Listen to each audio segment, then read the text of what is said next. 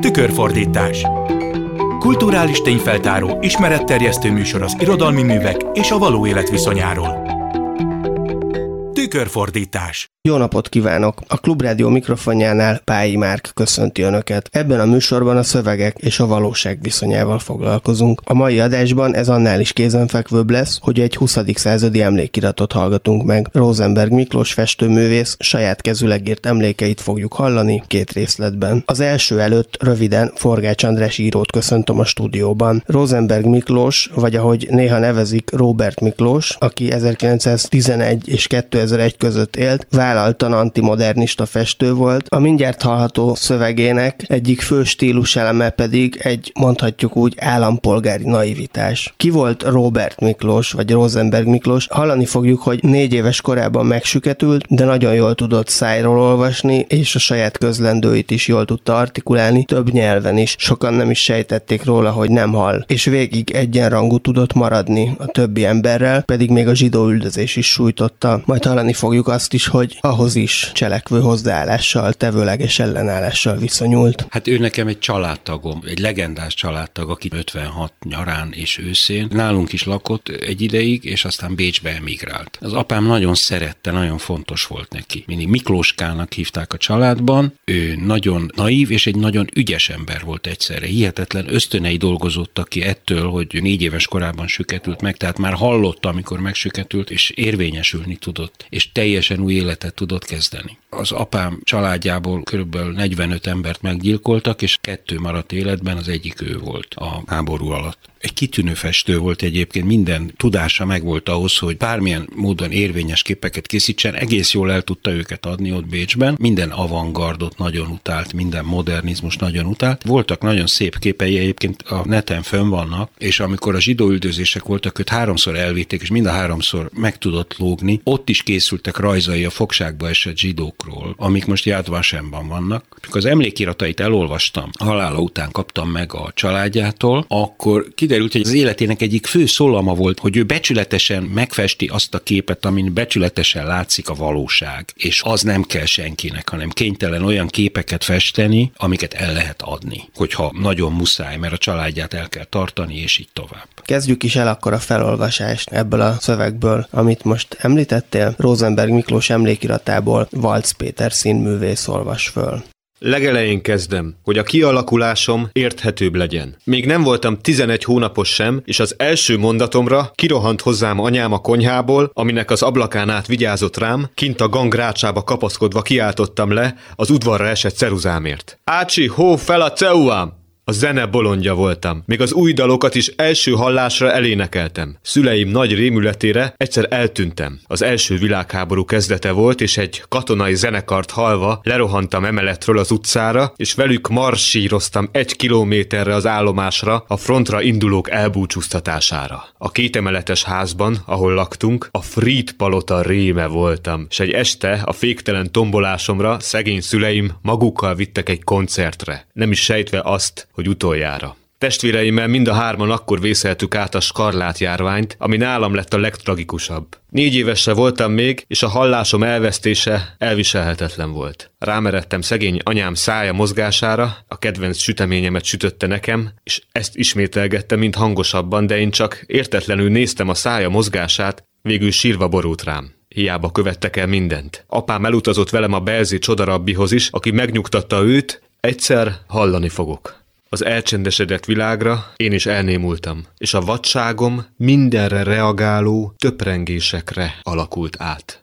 Eleinte az Ungvári Siketnémák intézetébe jártam be, ahol sohasem nyitottam ki a szájamat, és az órák alatt csak üdögéltem a padon, semmire nem reagálva, míg délben végre hazamehettem. Akkor az utcán néha kicsúfoltak a fiúk a gesztusaikkal, mert zsidó is voltam a süketségemen kívül. Elveszett hónapok voltak ezek, így inkább Pestre vitt apám, ez, ha fájdalmas volt is, de helyes döntés volt, mert csak így a családból kiszakítva a sorstársaim között alakulhattam csak ki. Kezdetben én voltam még a legcsendesebb gyerek a süketnémák között. Uniformisban voltunk, és a világháború alatt hozzá fatalpú cipőnk volt. Hozzám fellátogató anyámnak ennek a kopogása volt fülében. Ahogy a lépcsőn elbúcsúzva felmentem, és ott a Betlen téren majdnem elgázolta a villamos.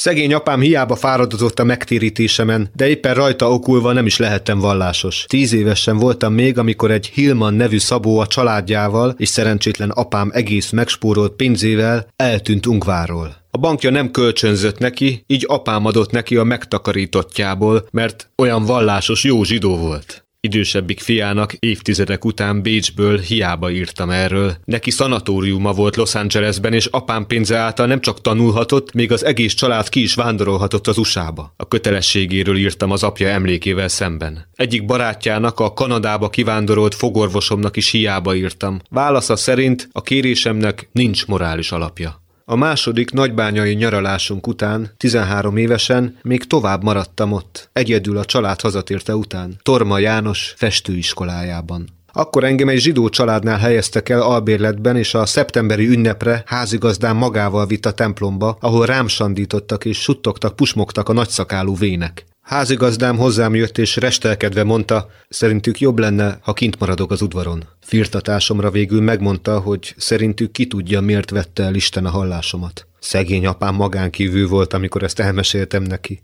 Apámat elkísérgettem kedvéért a templomba, de hiába mondta nekem, hogy legalább tegyek úgy, mint ha imádkoznék. Felfelé mutattam. Ő belelát a szívekbe, többieknek pedig nem teszem meg ezt. A Pesti Siketnémák intézetétől kezdve mindenütt a legjobb tanuló voltam. Csak az óráink alatt tilthatták meg a jelelésünket. Ezt a szabadidőnkben úgy is megtanultuk a többiektől. Voltak még társaink, akik bébikoruk óta tudták ezt a szintén siketném a szüleiktől. Az intézetben 80-nál is többen voltunk, és csak én olvasgattam. A Robinsonnal kezdve el. Egyszer hiába hívtak futballozni, és még kérdezték is, mi van érdekes a betűkben. Kardos Ignác, a kedvenc tanárom szólt, ha valamit nem értenék meg, ő szívesen megmagyarázza nekem, de szégyeltem megkérdezni. Az ismeretlen szavak jelentését úgyse volt nehéz megfejtenem az összefüggéseik által. Szüleim leveleit az igazgatónk a borítékjából kiszedve adta mindig nekem. Egyszer még kérdezte is, hogy ki írta, mert apám a tréfás nevével írta alá. Nimrád. Megfordítva Árminod.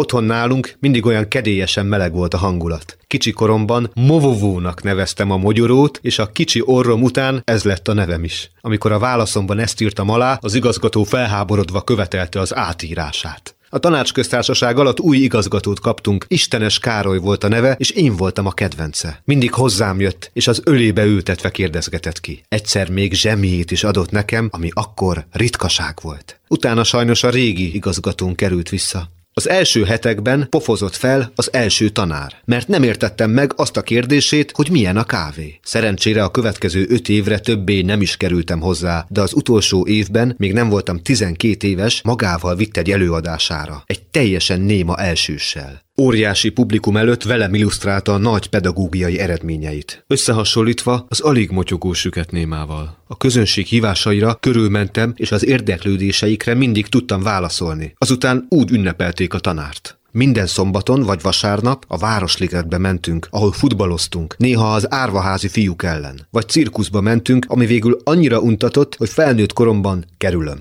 elég gyakran moziba is, akkor néma filmek voltak, így a süketeknek sokkal tartalmasabbak és érdekesebbek, mint most a hangos filmek. Különböző egyesületesdit kellett szerveznünk, például Vörös Keresztet, és szinte mindig engem választottak meg elnöknek. Noha sejtelmünk se volt, mit is tegyünk. A Hanuka ünnepségen nagy közönség előtt én beszéltem fent a pódiumon a makabeusok hőstetteiről, és a vakok intézetéből jött fiúk muzsikáltak. Az egyenlőség, a hitközségi lap megemlítette még a Mátyás királyról rendezett színdarabomat is, ahol azután senki nem vállalta az aljas kolozsvári bíró szerepét. Így ezt is játszva megmenthettem az előadást. A köröndön húsz évvel később egy vakot átkísértem az Andrási út másik oldalára, ahol azután nagy meglepetésemre felén fordította a fejét, hogy le tudjam olvasni a szájáról a köszönetét, és azt mondta, ismerem magát. Akkor maga beszélt a Hanuka ünnepségen. A süketségem miatt úgy el voltam keseredve, hogy akkor 13 évesen be is akartam fejezni az értelmetlen és kilátástalannak vélt életemet.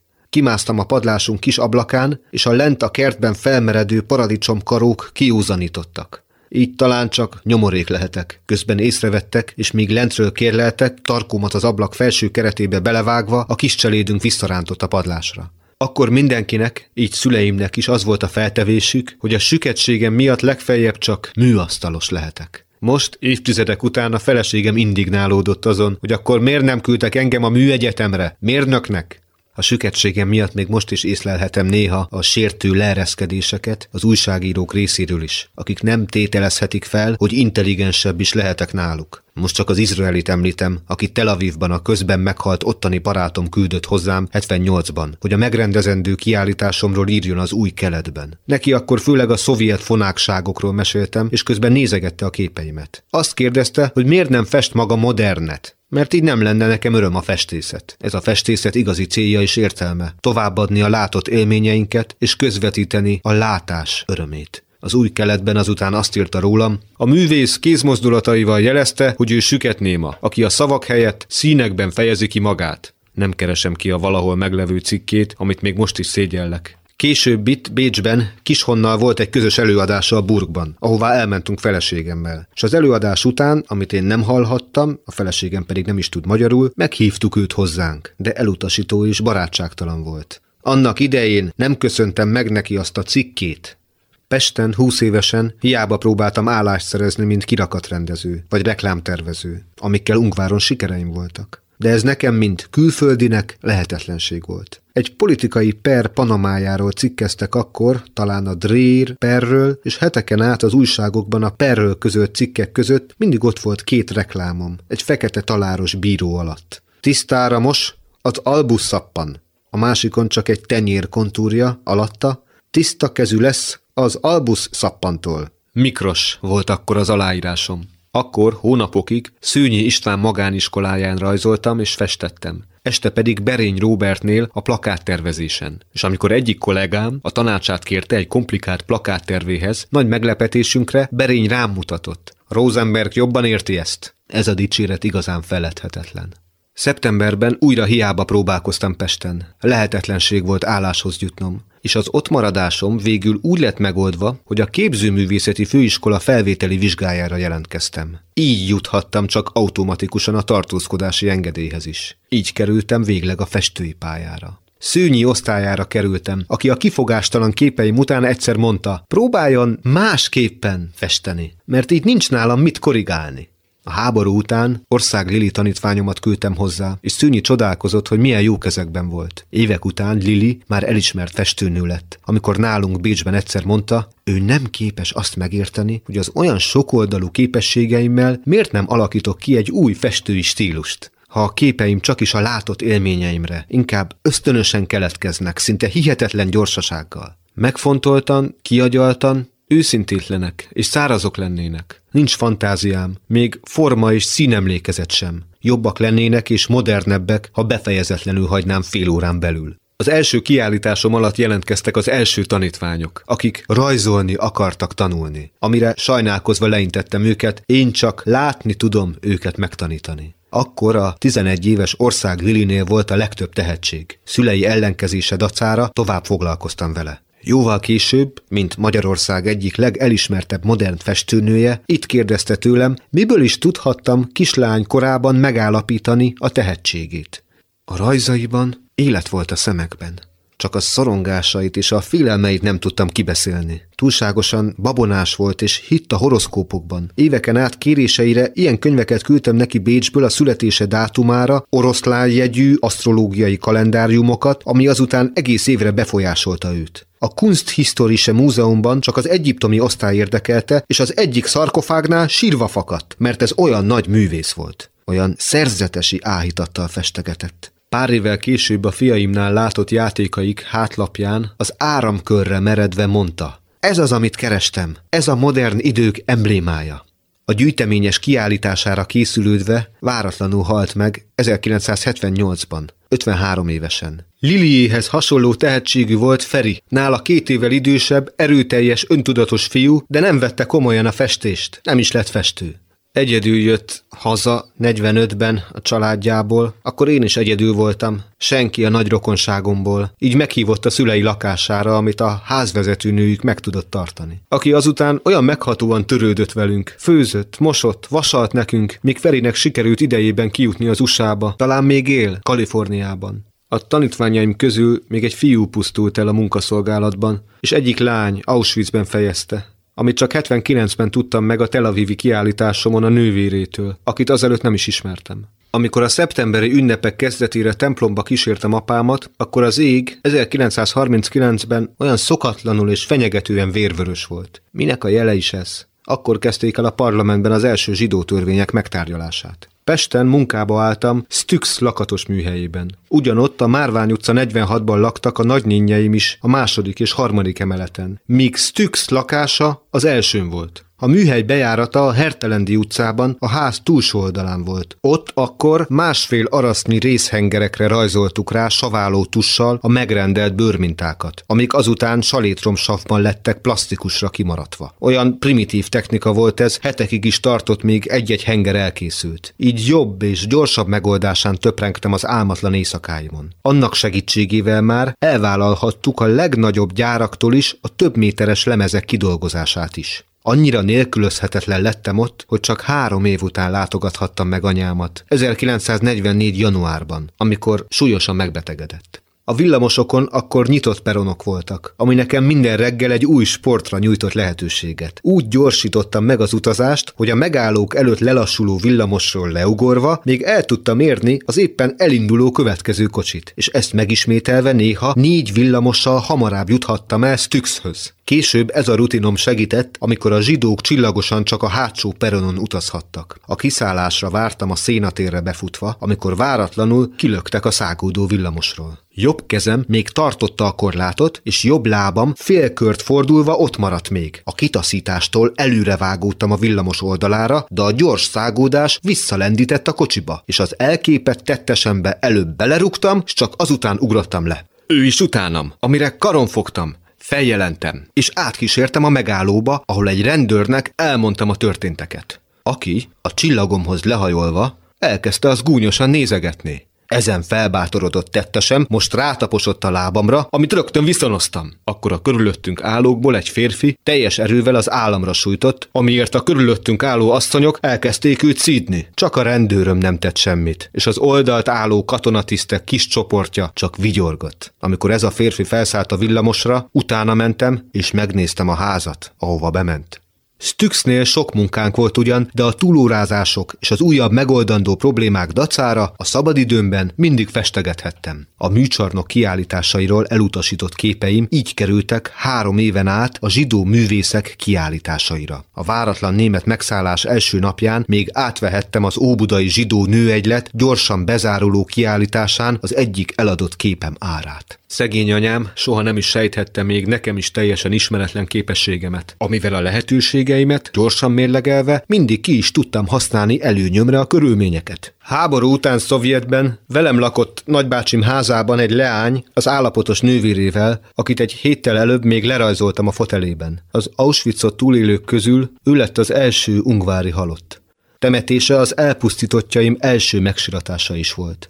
Ez a leány az Auschwitz-i vagonban véletlenül együtt volt szegény anyámmal, aki az egész úton csak rajtam gyötrődött. Ki fog majd Miklóssal törődni? Ők akkor már tudták azt, hogy Hugomék Frankóék lakásán biztonságban vannak. Ha azt tudták volna, hogy őket a felszabadulásunkig mindig meg tudtam menteni, és azon kívül még százakon is segíthettem, amikor az Auschwitz-i vonat a kassai állomáson vesztegelt, országliliék véletlenül meghallották hangszóróból Jaros belügyminiszter felszólítását a kivételezett zsidókhoz, akik ott kiszállhattak és azután Pestre utazhattak. Ők így maradtak meg. Egy másik szerencsétlen kivételezett, halász patikus is ott volt egy másik vagonban, azonban átaludta ezt a lehetőségét. Bécsi születésű katolikus özvegyével itt találkoztunk.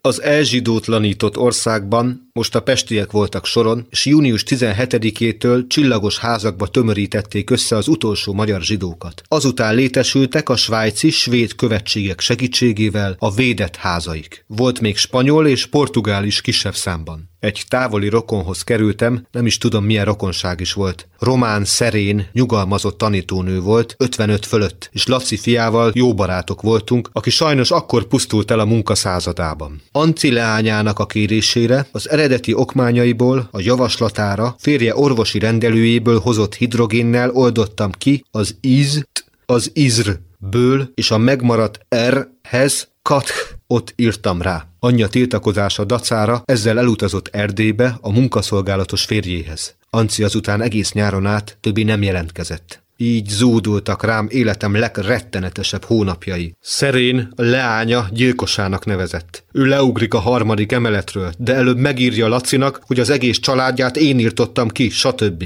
Nem hitte el nekem, hogy Anci ott biztosan jól érzi magát a férjével, és miért ne nyaralna tovább.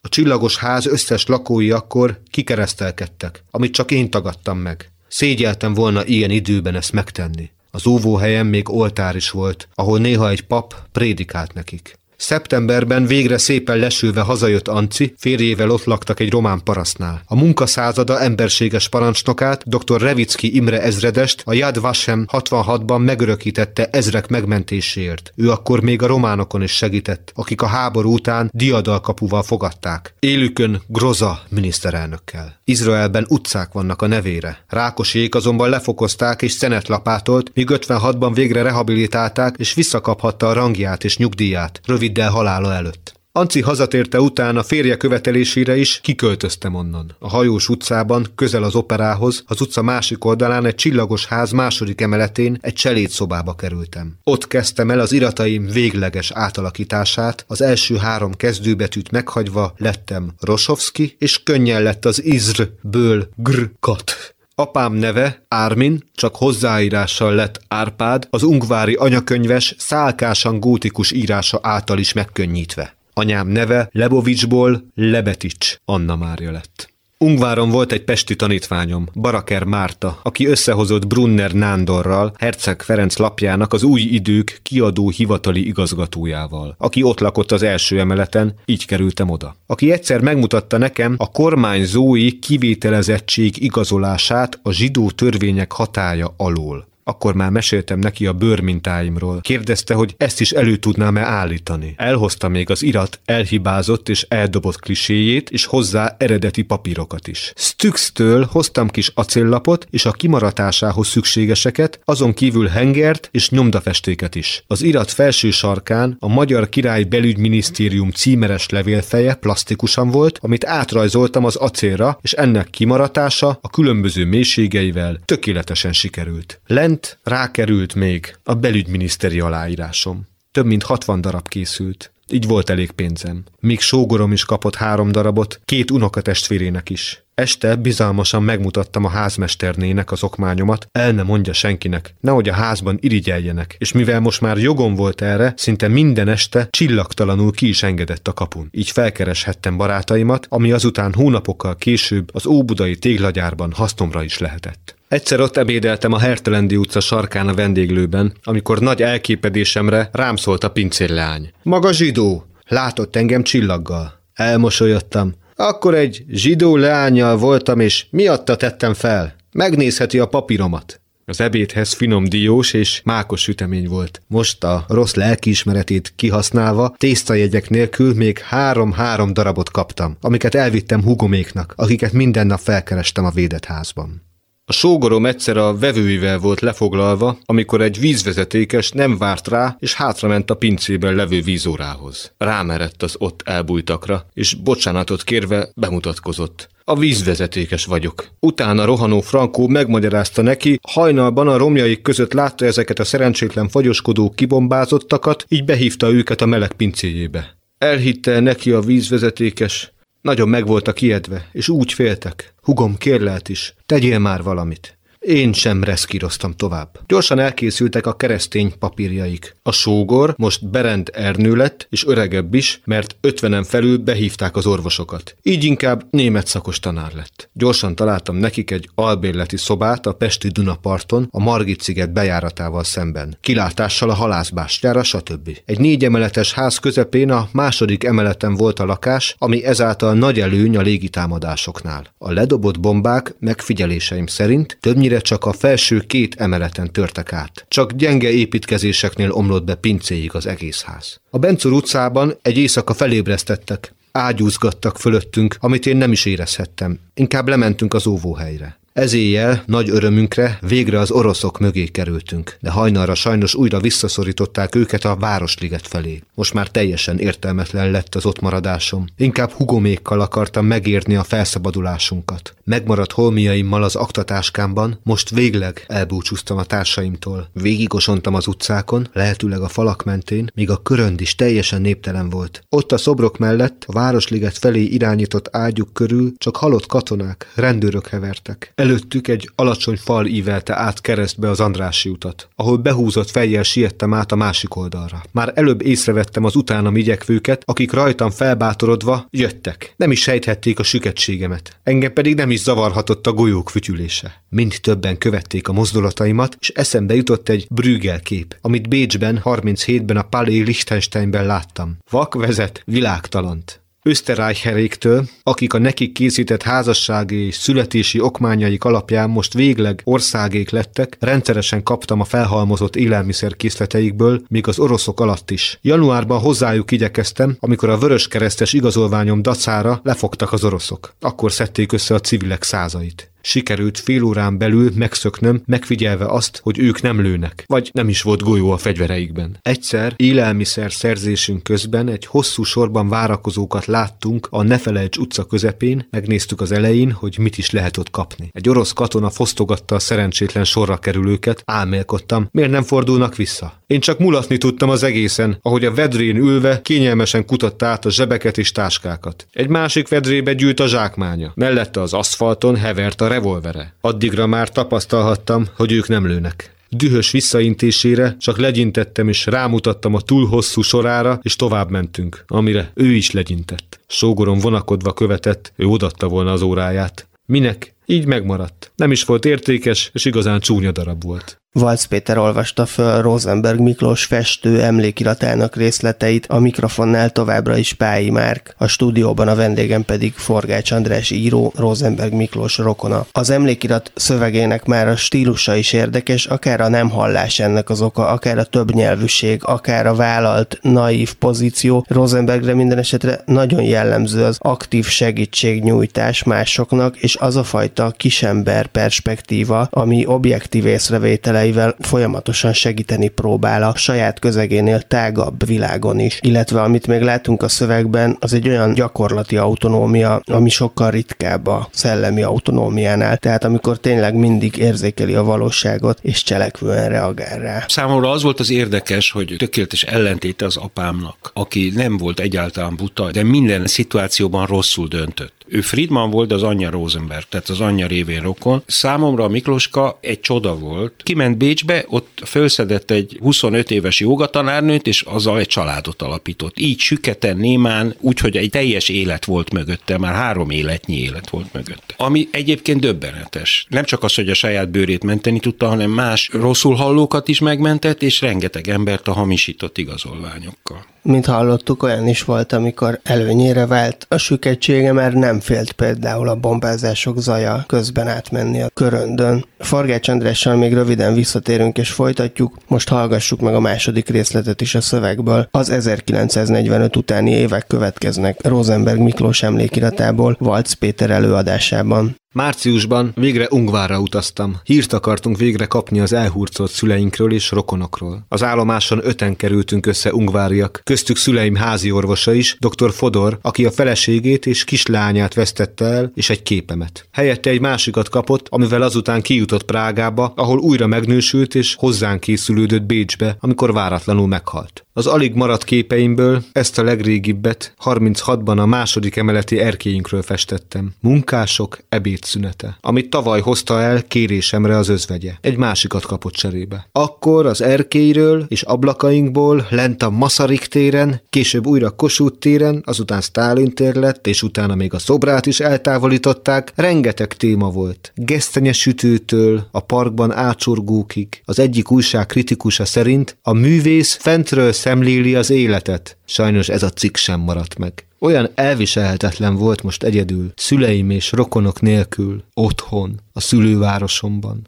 Mindig optimista voltam. Mindig szebbet, jobbat reméltem, és hittem a kommunizmus szebb, emberibb világában. Szovjetben volt ugyan az első igazi értékelésem, de a kiábrándulásom sokkal erősebb volt, és mindinkább igyekeztem kijutni a vasfüggöny elzárása által is évek múlásával, mint csodásabbnak képzelt nyugatra. Egy pár túlélő barátom alig enyhíthette a magányosságomat. A kiirtásokról olyan hihetetlen részleteket meséltek a túlélők. Elképzelhetetlen volt, hogy egy civilizált nemzet ilyen világ történelemben példátlan, szinte tudományosan megszervezett aljasságokra volt képes Auschwitzban. Munkaszázadától korábban visszakerült Tibi barátom szedte össze a szüleim kifosztott lakásán megmaradt képeimet. Nem maradt sok, a rajzaim szét voltak tépve taposva. Feledhetetlen marad az első találkozásom kocka kollégával, aki minden emóció nélkül mondta, Miklós, kellett ez nektek zsidóknak? Miért voltatok ti a csehek alatt is jó magyarok? Na, megkaptátok tőlük. A lakásomba még két tiszt került be családjával. Az egyik hálószobáján átjártam a fürdőszobába. Ők pedig a műtermemen át, ahol néha elkenegették vendégeikkel a friss képeimet. Még 46-ban kaptam meg a moszkvai magyar követségtől, Szekfű Gyulától az új magyar útlevelemet de erre sem engedtek ki.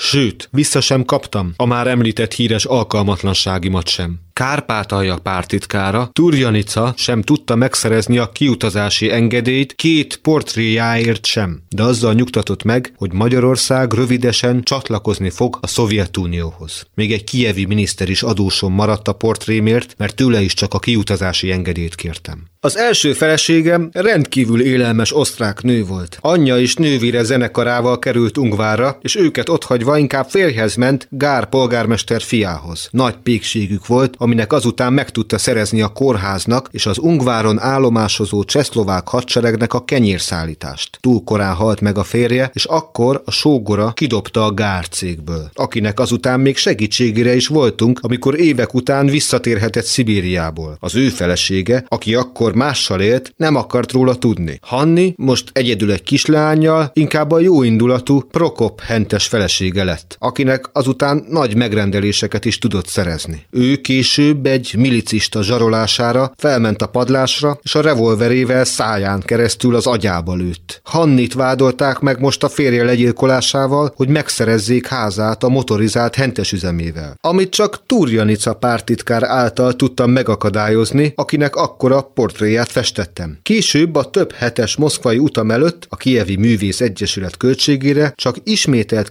kéréseire gyorsan házasodtunk össze egy nappal az elutazásom előtt. Ezt rögtön el tudta intézni az anyakönyves megvesztegetésével, mert hetekkel előre kell ezt bejelenteni. Ezáltal a távol létem alatt is biztonságban lehetett. Noha azt megfigyelhettem, hogy rossz háziasszony volt, és a főzésről alig volt sejtelme. Megtettem neki ezt a szívességet, és vagy valahol ebédeltünk, végül jól főző szakácsnőt szereztünk. Lovaglás volt a szenvedélye. Kezdetben volt lovunk és szekerünk is, amivel kirándultunk, amikor ő hajtott. Csak fantasztikus üzleteket tervezett, még disznó tenyésztéssel is lehetnénk milliómosok, ha végre kijutnánk nyugatra, ahol én azután csak festegessek. Szerinte mindenütt ott hever az utcán a pénz. Egyszer a munkácsi nagy havi piacról hozott egy teherautón egy hosszú, sovány öreg disznót. Egy újságíró akkor vett kövér malacával együtt. A falusi cselédünk, amikor lesegítette, magánkívül volt. Ilyen szégyent ő nem bírja ki, inkább felmond, ő nem fogja ezt etetni. Hetekkel később ez az író inkább mulatva érdeklődött a disznónk után, amire meghívtam hozzánk. Feledhetetlen is volt a megdöbbenése, hogy ilyesmi is lehetséges. Ez a bözsi, olyan gömbölyű tehetséggel, teljesen szabadon volt az istálunkban, ahol soha se piszkított a deszkájára. Alig tudta kivárni a kora reggelt, amikor teste óriási tömegét inkább a földön vonzolta a kurta lábai segítségével, és a veranda lépcsőin cikcakosan lecsúszó hasával azután felkínlódott az udvarunk végére, a trágyadom mögé, és csak ott intézte el végtelenségig tartó üzletét. Bözsi életem legintelligensebb állata volt. Olyan hálásan vigyorogva szedte ki foghíjas szájával az ujjaink közül a kiszáradt kekszek tömegét, ami zsákszámra eladhatatlanul volt egy szovjet üzletben. Az újságíró nem hitt a szemének. Nála kövérebb és hatalmasabb disznót nem is lehetett elképzelni. Nem túlzok, ha 300 kilónál nehezebb is lehetett, mellett mindig rossz volt a számmemóriám. Nagy hidegben átvitte este a szalmáit a tehén oldalára, és a kutyák alól kihúzott paplant is, amikbe hiába bugyoláltam be őket az emeletes ágyukban. Éjjel a vinyogásaikra ki kellett mennem hozzájuk, hogy betakarjam őket, hiába. Ezt ő ügyesebben tudta a teste köré tekerni, és azután a tehén meleg testéhez simulva aludt reggelig.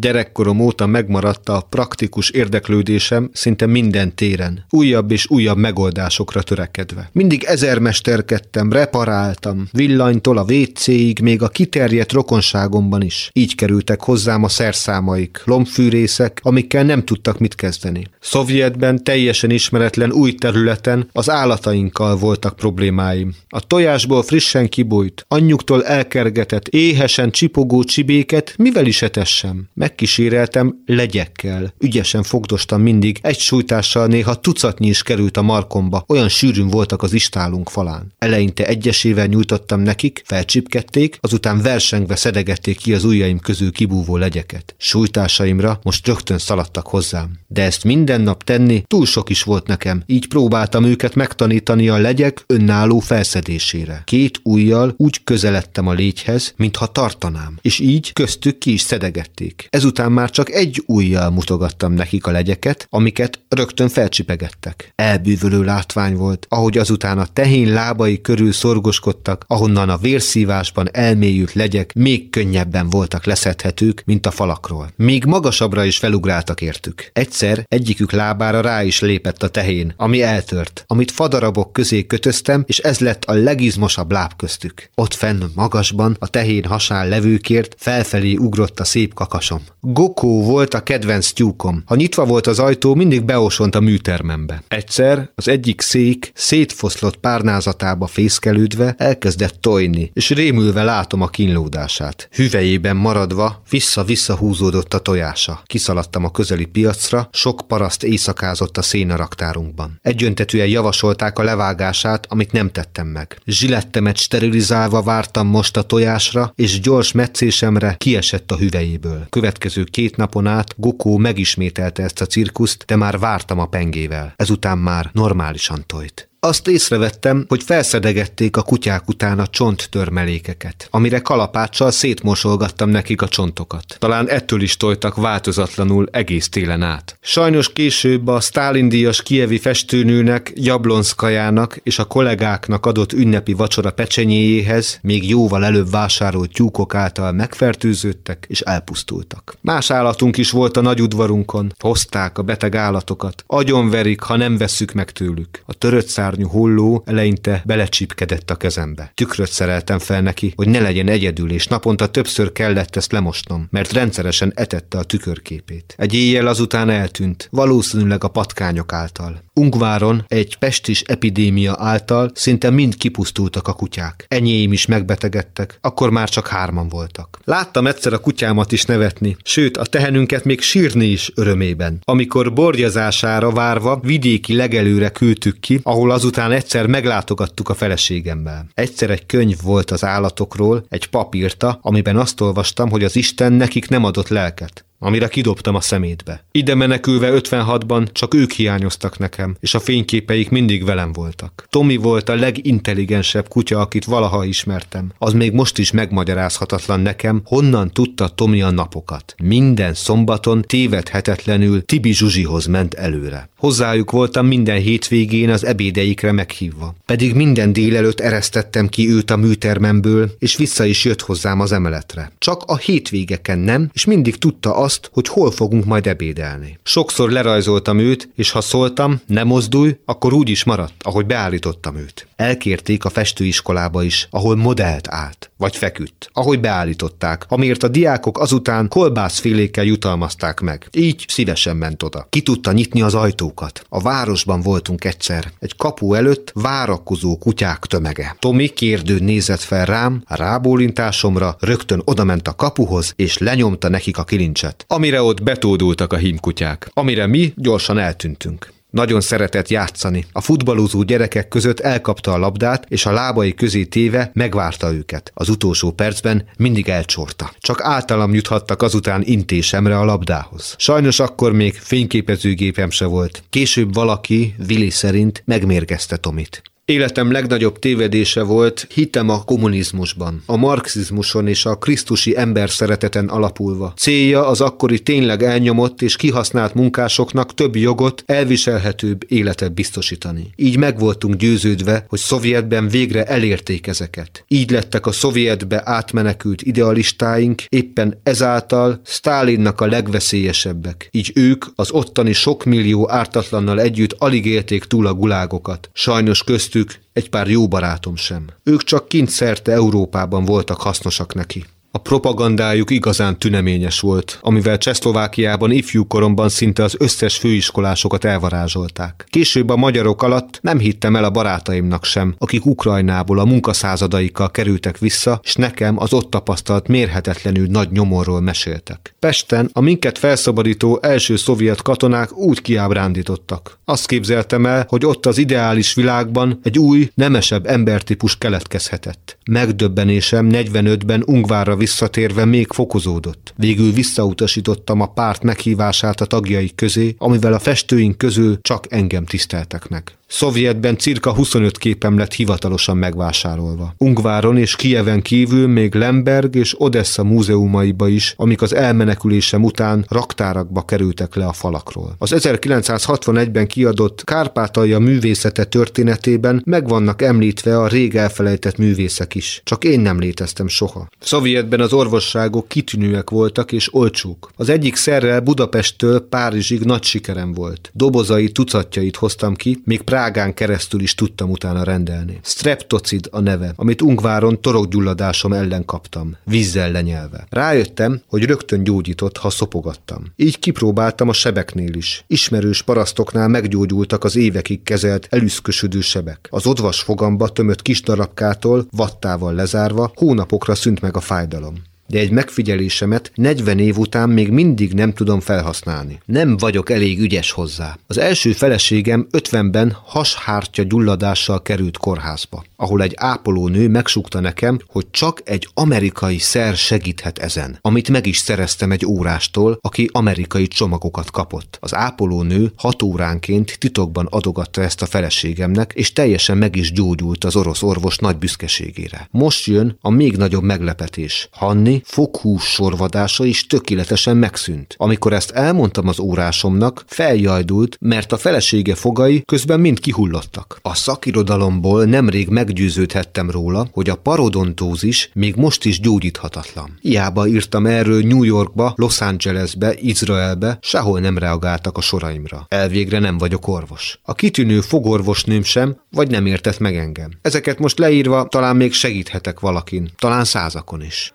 Csak egy télen át síeltem, mert alig volt partnerem. Egy pártak barátom több társával együtt pár napra börtönbe is kerültek a sielésük alatt. Mit is keresnek ők a határmenti hegyeinkben? A másik oldalán már Szlovákia volt, ha ott szintén kommunizmus volt is. Tenisztel is felhagytam a második évben, mert alig volt partnerem. Ez egy kapitalista sport. Adenauer a moszkvai útján elérte a német hadifoglyok kiszabadulását. Köztük nácik is voltak. A nagy felháborodás lecsillapítására most megkegyelmeztek a mi fogjainknak is, de nem a politikaiaknak, ők tovább maradhattak a gulágokban. A bűnözők tömegeiből páran akkor Ungvára is kerültek, és egy este a moziból kijövők közül egy ismerős orvosnak a feleségét berántották egy kapuba, és azután kilökték a kabátja nélkül. Barátomnál sakkoztam egy este. Hazafelé menet előbb feltoltam karomon a kabát ujja alá a híres órámat. A teljesen néptelen Stálin téren rögtön hozzám jött egy ingújas, és a beszédét nem értve, és a füleimre is mutattam, amire kérdő mutatott kis körözéssel a csuklójára. Mosolyogva oda mutattam nagyobb körözéssel oldalt a patika felett levő nagy órára. Kitartott mellettem, és tovább kísért a hídon, és a belvároson át is. A korzón váratlanul és gyorsan oldalra kapva próbálta egy nő ritikűjét megszerezni, aki sikoltva menekült el. Az oldalába bökve őt megdorgálom, amire nevetve mutatta, hogy ez csak egy tréfa volt. Most a korzó végére értünk, három irányba lehetett menni. Balra volt nekem hazafelé. Így kérdő mutattam előre, és a rábólintására gyorsan kezet nyújtottam neki, így elbúcsúzva balra indultam. Elképetve nézett felém, és volt annyi tisztesség benne, hogy tovább is ment. Egy szabó ismerősöm az állomásom véletlenül felismerte egy katonatisztben a fosztogatóját, amit rögtön közölt az ottani rendőrséggel. A tiszt kofferjében ott találták az öltönyét is. 1955-ben Ausztria önállósulása után az ott élő oroszoknak a nyugati életformát megismerve elviselhetetlen lett a szovjet élet, és a hazatérők vonataiban többen inkább öngyilkosok lettek. Egy páran a nyugati életnívónk miatt inkább Ungváron próbálkoztak meg, ahol a hazakényszerültek lassacskán eladogatták a nyugati holmiaikat. Egyiküktől vettem meg az új svájci karórámat. A feleségemnek egy japán kimonót.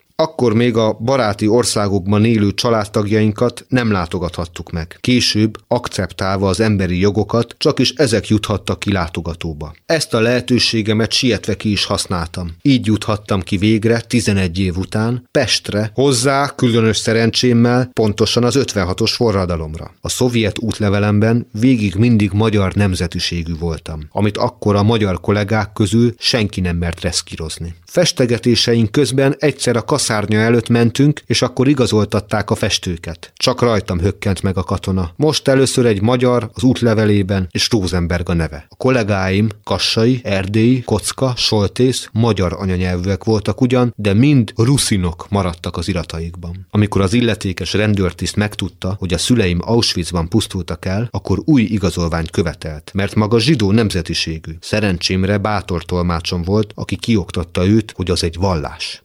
Végre, 11 év után örökre otthagyhattam a Szovjetuniót. Csak Hani tudta azt, hogy többi nem jövök vissza. Őt még a neki is megszerzett magyar állampolgársága ellenére sem engedték ki. Pesten magyarra lett becserélve az útlevelem, amire novemberben Ausztriában menekült igazolványt kaptam. Egy hónapja se voltam Pesten, amikor a váratlanul kitört forradalmon úgy fellelkesedve újra az elememben voltam. Endrédi kollega, aki az Ungvári gimnáziumban volt tanár, írta az egyik levelében, úgy jártál az utcai harcok alatt, mint a sérthetetlenség arkangyala akkor nem mertek kimozdulni, és engem nem tudtak visszatartani. Antikváriumokban most minden olyan olcsó volt, egy herendi porcelángalamb, elefántcsont, lófejek, bronzkutya szinte ingyen voltak. Lekéstem egy Mednyánszki képet, helyette egy fényes Adolfot vettem, ami ott maradt Pesten, míg a sógor veszteséggel el nem adatta. Országliliék akkor nem mertek lejönni az ötödik emeletükről, mert a forradalmárok centruma a földszintjükön volt. Így rendszeresen elláttam őket is szinte minden nap. November 4-én, kora reggel felébresztett a nagybácsim a rádió hírével. Támadnak az oroszok, így siettem még valamit bevásárolni. Az engedélyezett két hónapom most lejáróban volt. Hazatértek már a szovjet polgárok. Találkoztam is egy pár ungvárival, akiket a forradalom inkább elijesztett. Megpróbálkoztam a vízumom meghosszabbításával, de elutasították és hazautazásra szólítottak fel. Így most már tanácsosabb volt nyugat felé indulnom. Bécsben a menekült igazolványomra ingyen voltak a villamosok. Így a várost sokkal jobban megismerhettem a festegetéseim közben. Újabb és újabb motivumok után kutatva. Egész Bécsben villamosozgat gyártva. Akkor három képkereskedőnek szállítgattam heti 8-10 képet, főleg városrészleteket. Így szép jövedelmem volt. Évek gyötrődése után, 1959. januárban egy este elkeseredetten megálltam az Argentinier strasszén, és a fal felé fordultam. Dönts már! És rámeredtem egy plakátra, a jogaiskolába beiratkozás dátumával. Egy útmutatás ez, a nyilasok alatt és szovjetben is jogázások által volt erőm és kitartásom. Most szakszerűbb vezetéssel talán újra megtalálnám az egyensúlyomat de tovább halaszgattam. Míg egy hónap után végre oda mentem. Akkor került oda Erna is egy csalódása után, de a nyári szünetig senkivel nem voltam ott kapcsolatban a nehezen érthető német beszédem miatt. A jogaiskola utolsó órája után Meixnertől elbúcsúzva egyszerre mentünk ki Ernával. Február óta együtt voltunk mindig a joga gyakorlatokon, és csak most próbáltunk először beszélgetni, ami nehezen is ment. Így leírta nekem a füzetembe, amit mondani akart, és mindig kitalálta a szavaim értelmét. A festészet is érdekelte őt, és ezt tanulta is egy privát iskolában. A vezetője együtt volt apjával a hadifogságban. Valóságban. Most ott ültünk a Karlsplatzon, a parkban egy padon, és amikor megtudta, hogy velünk szemben ott a Künstler House-ban képeim is vannak, akkor felugrott, látni szeretné azokat. Így oda mentünk. A kiállítás vezetőnője akkor jött le a lépcsőn, és gratulált. Mind a két képem el van adva. Ernára néztem, aki úgy sugárzott az örömtől, soha se hittem volna, hogy egy teljesen idegen ennyire együtt tudna érezni. Egy órája sincs, hogy először beszélgetünk. A képeimet szemlélve felírta még nekem, Zer schöne Bilder. Kint a kérésemre megtelefonálta húgomnak a képeim eladását. Másnap első kérdése az volt, ki telefonált, olyan édes hangja van, és utána meg az is hány éves. 21 éves volt, és úgy sajnálkozott, kár, hogy olyan fiatal, így nem lehet a feleséget. Már 36 éve a legideálisabb házasságban. Tavaly mondta, nem hinné, hogy volna nálunk boldogabb család. Saját két emeletes házunkban, kényelmes lakásunkban fiainkkal, mindegyiküknek külön szobájuk van. Mivel a háború után Szovjethez lett csatolva Ungvár, így a születési kivonatom orosz rítus szerint lett kiállítva. Apám neve az enyémhez került még a hiteles német fordításán is. Így tiltakoztam a Hájrátszurkunde ellen, és sohasem voltam Árminovics. Eltéphetik, csak is enélkül, vagy nem nősülök. Amire előkerítették a harmadik kerületi hivatal főnökét, még nem szólt, amikor azzal kezdtem el, így lenne a 200 évvel ezelőtt Kaliningrádban született nagy német filozófussal, Immanuel Ivanovics Kant. Rám merett, egy kis vigyorgás, és hátrafordulva utasított egy új irat kiállítására. Arminovics nélkül. Az utolsó kiállításomat 35 képpel 1979. novemberében izraeli impressziókkal az Österreichische Kultúrcentrumban olyan sokan nézték, és a képeim felét vették meg, de a kritika hallgatott. Csak a modernekről tesz említést. Ezen még Efraim Kishon vitriolos könyve Picasso-ról sem változtathatott. Mivel a zsidók csak három képemet vették, levontam a konzekvenciát, és nem utaztam vissza Izraelbe, ahol vásznaim, festékeim maradtak. Egy évvel előbb egy csoportkiállításon két képemet átvéve javasolta az elnök, ő is festő, jobb lenne, ha ezeket bebiztosítanám. Öniróniával mesélte el, az állomáson egyszer ott felejtette a képét amikor késő délután értement, ott volt még. Valc Péter olvasta föl Rosenberg Miklós emlékiratának részleteit. A stúdióban még röviden Forgács András íróval beszélgetünk, aki rokona az emlékirat szerzőjének. A most hallott második rész tömve volt anekdotákkal, szinte mintha a szovjet időkből, amikor tíz évig Ungváron kényszerült élni, nem is lehetne mást elmesélni, mint ezeket. Ez jól adja vissza annak a rendszernek a groteszkségét. Beszéljünk egy picit arról, hogy Rosenberg Miklós országlili első festő tanára volt, és hallottuk is, hogy ország is a szemére hányta, hogy mások is, hogy miért nem fest modernet. Ez dilettantizmus volt az ő részéről, vagy van szakmai jogosultság annak, hogy valaki csak azért is ellenáll ennek, ezzel igazából kiírja magát a kánonból is, ráadásul a valóságérzeke kitűnő volt, miközben ezek szerint az, hogy a kortársai hogyan reagálnak a külvilágra, az nem annyira érdekelte. Az ő festői stílusában ugyanúgy érvényesülhetett volna. Sok festőt tudok felsorolni, akik éppen nem trendiek, de a képeik azok rendkívül érvényesek. Nála egy probléma volt, szerintem a képeit látva is egyébként szeretve és tisztelve is, amiket ő is fontosnak tartott, hogy nem volt nagy festő. A témája az tökéletesen meg volt festve. Mindig szerették a képeit, mert azok mindig igazi festmények voltak, vagyis hogy a színekkel és a formákkal ő nagyon tudatosan bánt. De igazából nem volt nagy formátumú művész, nagy formátumú ember volt. Nagy formátuma az emberi mi voltába, és nem a művészi mi voltába épült be. És nem arról volt szó elsősorban, hogy az ország lilének nem tetszettek a Miklóska képei, hanem Miklóskának nem tetszett. Az ország lilének pedig pont az a korszak, amit én a legjobban szeretek, ez a szürreális korszak, ami nagyon eredeti, pedig trendi. És amikor később ezeket a kicsit absztraktabb dolgokat, amik szintén nagyon jó, az már a szívemhez nem áll annyira közel. És azt a Miklóska egyszerűen nem értette, hogy miért csinál valaki ilyet. Nem tudta elképzelni, hogy ez egy művészi szándék, és nem pedig egy új ízlésnek, vagy egy trendnek a kiszolgálása. Az ország Lilinél látjuk, hogy egyáltalán nem erről volt szó, hanem ő valóban így akarta megfesteni. Szóval azt gondolom, hogy mint festő nem volt olyan jelentős, mint ember. Van ilyen. Az a szerencse, hogy megírta az emlékiratát, és így az utókor megismerheti ezt az oldalát is. Forgács Andrásnak nagyon köszönöm, hogy beszélgettünk Rosenberg Miklós festőművész emlékiratáról, amiből Valc Péter olvasott föl a mai adásban. Megköszönöm a technikai segítséget Balog Krisztiánnak, Csorba Lászlónak, Rózsahegyi Gábornak és Túri Lújnak, önöknek pedig a figyelmet. Pályi Márkot hallották. Tükörfordítás Kulturális tényfeltáró, ismeretterjesztő műsorunkat hallották.